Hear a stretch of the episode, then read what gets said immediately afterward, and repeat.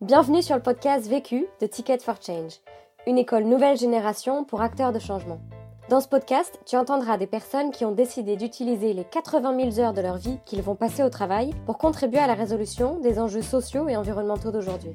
Ils ont soit créé leur propre projet, soit rejoint un projet existant. Leur point commun à tous, ils construisent une carrière qui a du sens et de l'impact et ils te donnent leurs meilleurs conseils suite au succès et aux galères qu'ils ont vécu sur des questions bien précises.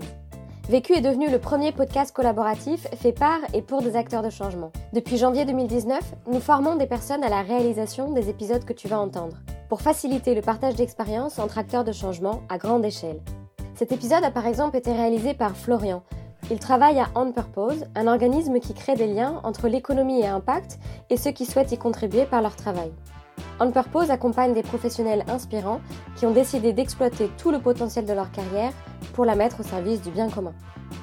Et si tu apprécies ce podcast et que tu as envie de nous soutenir, tu peux nous laisser un commentaire 5 étoiles sur Apple Podcast. Ça permettra à d'autres de découvrir Vécu. On se retrouve jeudi prochain. En attendant, bonne écoute. Je n'ai qu'une question à vous poser. C'est quoi la question? C'est quoi le problème? Vécu À chaque Des retours d'expérience pour gagner du temps et de l'énergie. Je m'appelle Marion Greffly, j'ai 30 ans, donc euh, j'ai commencé par euh, des études en école de commerce. Puis en sortant euh, de ce cursus, j'ai rejoint une grande entreprise agroalimentaire où j'étais responsable marketing dans le chocolat pendant 5 ans.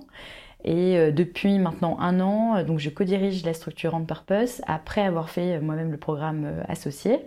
Euh, et donc dans la structure, je suis plus particulièrement en charge de toutes les relations avec euh, les partenaires qui accueillent nos associés et aussi sur tout le programme de formation de nos associés. Donc, On Purpose, c'est une structure euh, qui a monté donc un programme de transition de carrière qui s'appelle le programme associé, qui existe depuis maintenant 4 ans en France. Et notre objectif, c'est de faciliter la transition de carrière de talents de l'économie conventionnelle vers les structures de l'économie à impact social positif et à impact environnemental positif.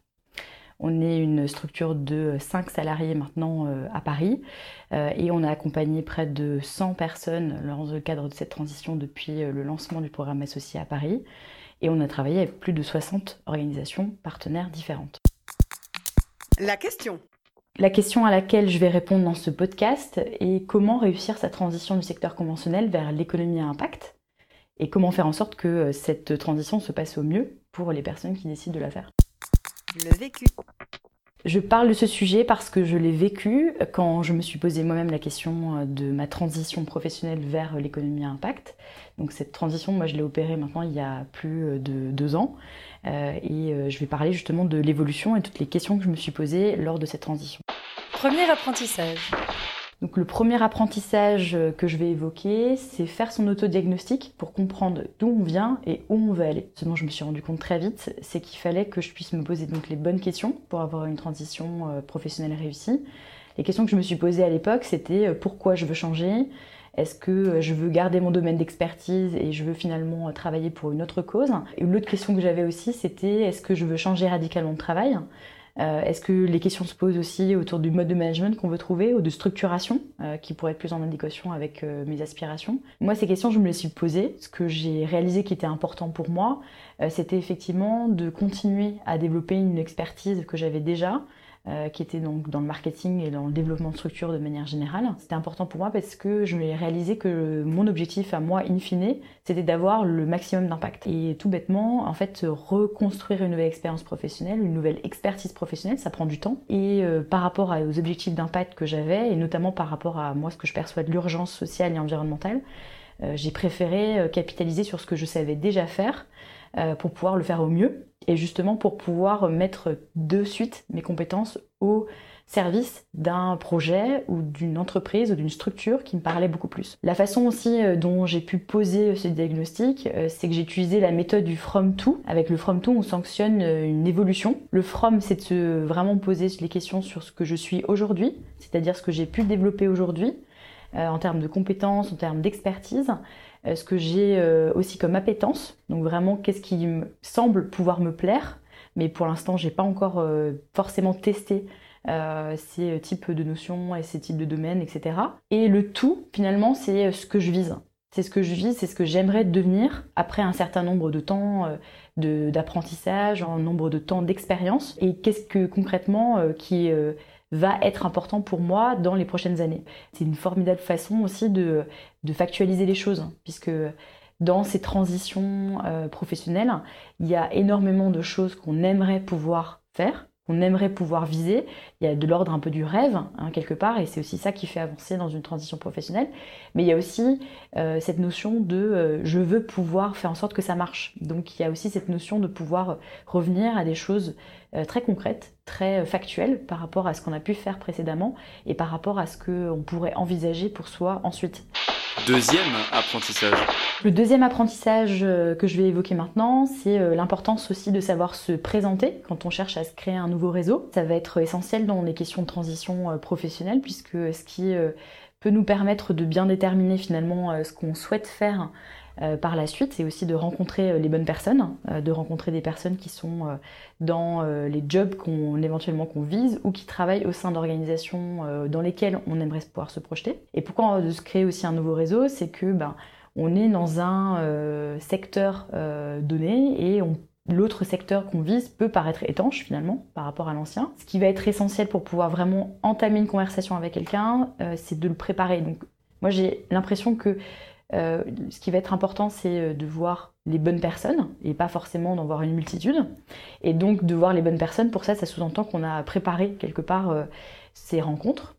Donc le premier conseil que je donnerais, c'est de vraiment étudier les profils des personnes en particulier, notamment bah, sur tous les réseaux professionnels, les réseaux sociaux qui existent, hein, donc que ce soit LinkedIn, etc., pour comprendre ce par quoi est passée cette personne et repérer notamment des points d'accroche qui vont être intéressants.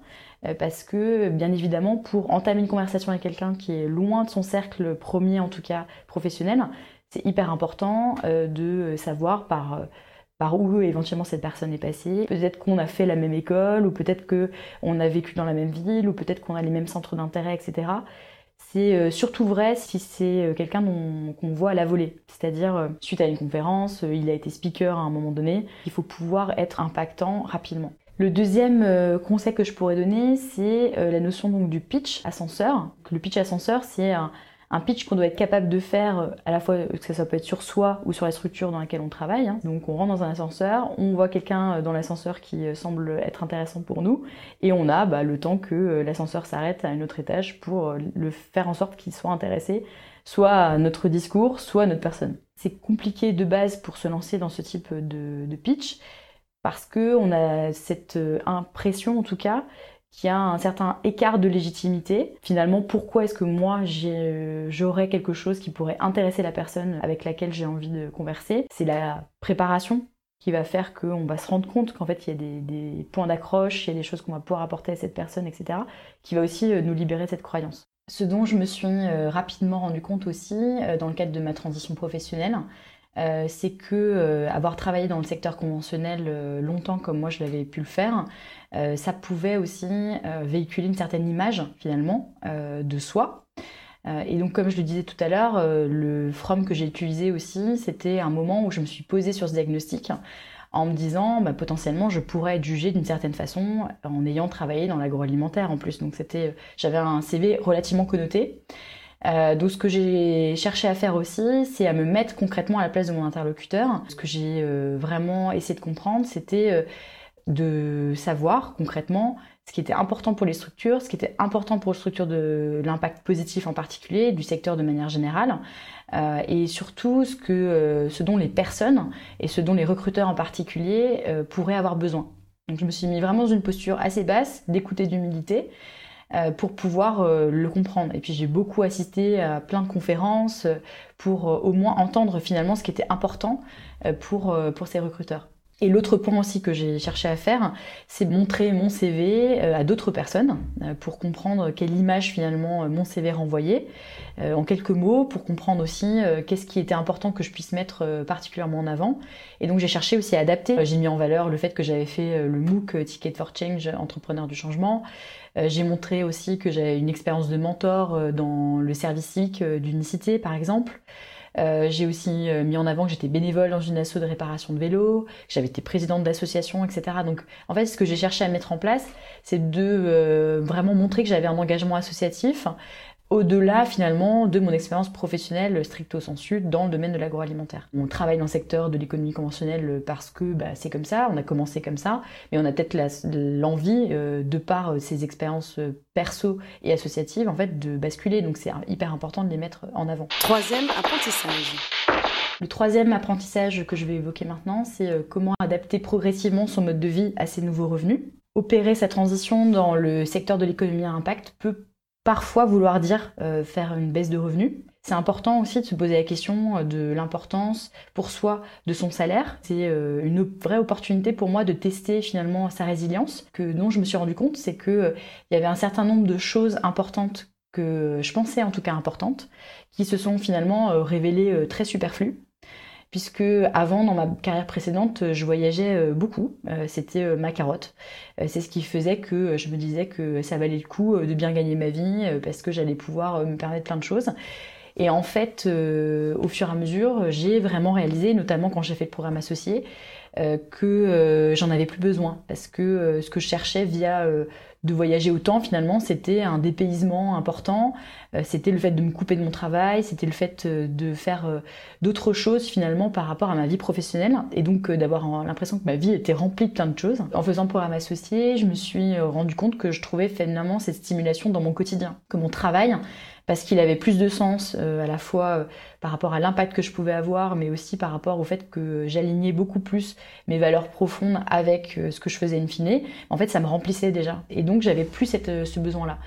Et puis, euh, le deuxième chose par rapport à ça, c'est que bah, je prenais beaucoup l'avion et je me suis rendu compte de mon impact carbone. et ça, ça a été un peu une douche froide, puisque le fait de prendre l'avion bousillait un peu tous les efforts que je pouvais avoir avant. Et donc, du coup, ça, typiquement, je me suis rendu compte en faisant une simulation d'impact environnemental. C'est accessible sur internet, sur le site de la Fondation Good Planet. Donc à partir du moment aussi où je me suis rendu compte de l'impact que je pouvais avoir, j'ai complètement arrêté euh, de prendre l'avion sur des longs courriers, par exemple. Le deuxième point que j'ai fait, c'est que euh, bah, je faisais aussi euh, beaucoup de restaurants. Pour moi, c'était une autre de mes carottes. J'ai découvert à la fois l'impact que ça avait sur mon budget, mais aussi je me suis rendu compte que ce qui me plaisait vraiment dans le fait d'aller au restaurant, bah, c'était juste de me faire plaisir, euh, de, gustativement parlant en fait, hein, tout simplement. Donc ce que j'ai cherché plutôt à faire, c'est euh, d'acheter des bons produits pour moins cher.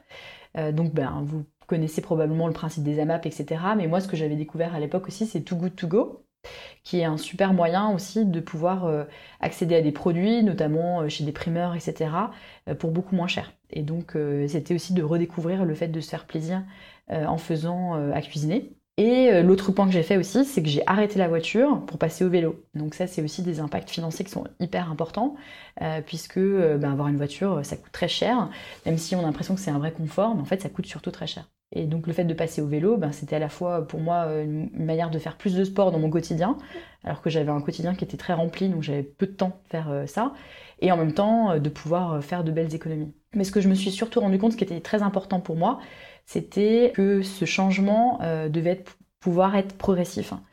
Euh, puisque moi j'avais fait un apprentissage d'un point de vue personnel, euh, puisque j'ai eu une maladie auto-immune, et je me suis rendu compte que dans, dans ces cas précisément, c'était important en fait de faire des apprentissages sur le long terme en fait. Et donc, notamment, euh, moi j'avais appris à ce moment-là que en, bah, trois semaines, euh, mon corps s'était habitué à un nouveau régime alimentaire. Et en fait, je me suis dit que c'était peut-être euh, transposable sur plein d'autres domaines de la vie. Avant de diminuer mon salaire, je me suis projetée. je me suis dit, en fait, je lui ai fait les comptes. Je me dis, mais qu'est-ce qu'il me faut concrètement pour vivre et pour faire ce qui me plaît et ce qui me fait plaisir? Euh, et donc vraiment, en fait, j'ai un peu, je me suis un peu rendu compte de ce qui était indispensable, de ce qui l'était beaucoup moins. Euh, et j'ai fait un peu une cartographie de mes besoins et j'ai vraiment décidé de faire ça progressivement. Donc euh, d'abord, j'ai arrêté la voiture. Puis ensuite, je me suis mise à moins voyager. Puis après, je me suis dit, mais en fait, je vais faire moins de resto. Tout ça mis bout à bout, euh, je me suis rendu compte que quand c'est pas subi, en fait, c'est facile. Là, j'étais actrice de ça. Ce qui fait que euh, pour moi, c'était euh, une liberté. Parce qu'en plus, je me suis défaite plein de choses que je croyais importantes et qui n'étaient pas si importantes finalement dans mon quotidien.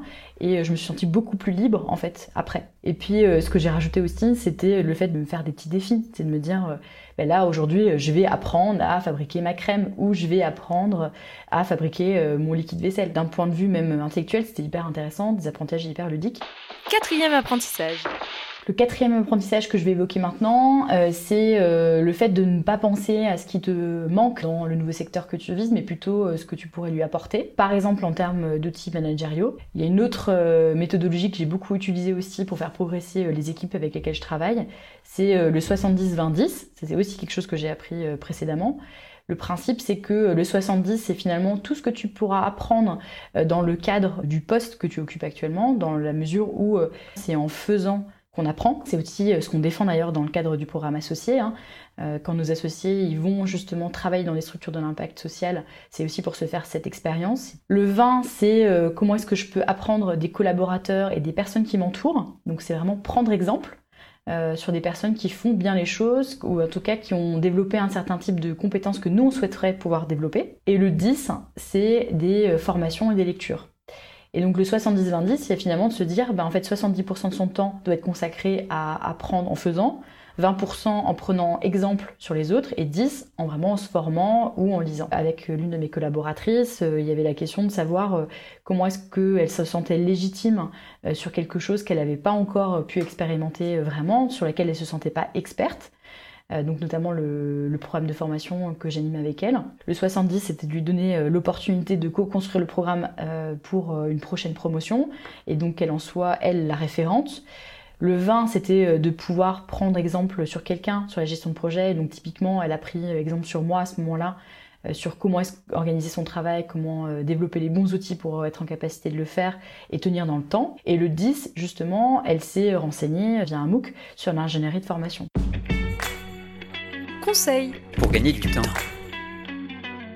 Mon conseil pour gagner du temps, euh, en fait, c'est prioriser. Parce que euh, je pense que les to-do aujourd'hui, elles sont pleines de choses qui sont pas si importantes que ça. Donc je pense que euh, à la fois dans la, les questions de la priorisation, il y a comprendre quel temps j'investis pour quel résultat. Et le deuxième point, c'est à quel point je suis la bonne personne pour faire cette tâche. Conseil pour gagner de l'énergie. Comment gagner de l'énergie euh, Alors deux points là-dessus. Le premier, c'est euh, bien se prendre des temps pour couper avec le travail, s'accorder des vrais moments euh, de pause, sans téléphone, sans ordinateur. Le week-end, c'est sacré pour moi. Je ne travaille pas. Et l'autre point aussi qui est important pour moi, c'est souvent de pouvoir prendre du temps pour se réinterroger sur les raisons de nos choix professionnels. Puisqu'en fait, souvent, quand on revient à l'essence de pourquoi on a fait ces choix, euh, et qu'on reprend du recul là-dessus et qu'on s'éloigne des tracas quotidiens, on retrouve de l'inspiration. L'autre question La question que je me pose en ce moment, c'est euh, la question de comment créer une culture d'entreprise ou d'association forte pour répondre aux enjeux d'attraction euh, des talents. Je pense que le point aujourd'hui, c'est de savoir comment on va pouvoir construire un modèle durable d'une autre économie et, que, et de savoir aussi si cette autre économie est possible. Et pour ça, il faut avoir les meilleures personnes pour répondre à ces enjeux. Donc ça, c'est une question à laquelle j'aimerais bien qu'on puisse répondre par la suite. Vu Vécu Vaincu Pour plus de vécu, clique vécu.org Je voulais te dire, euh, tu sais, on, on a tous nos petits problèmes. Vécu.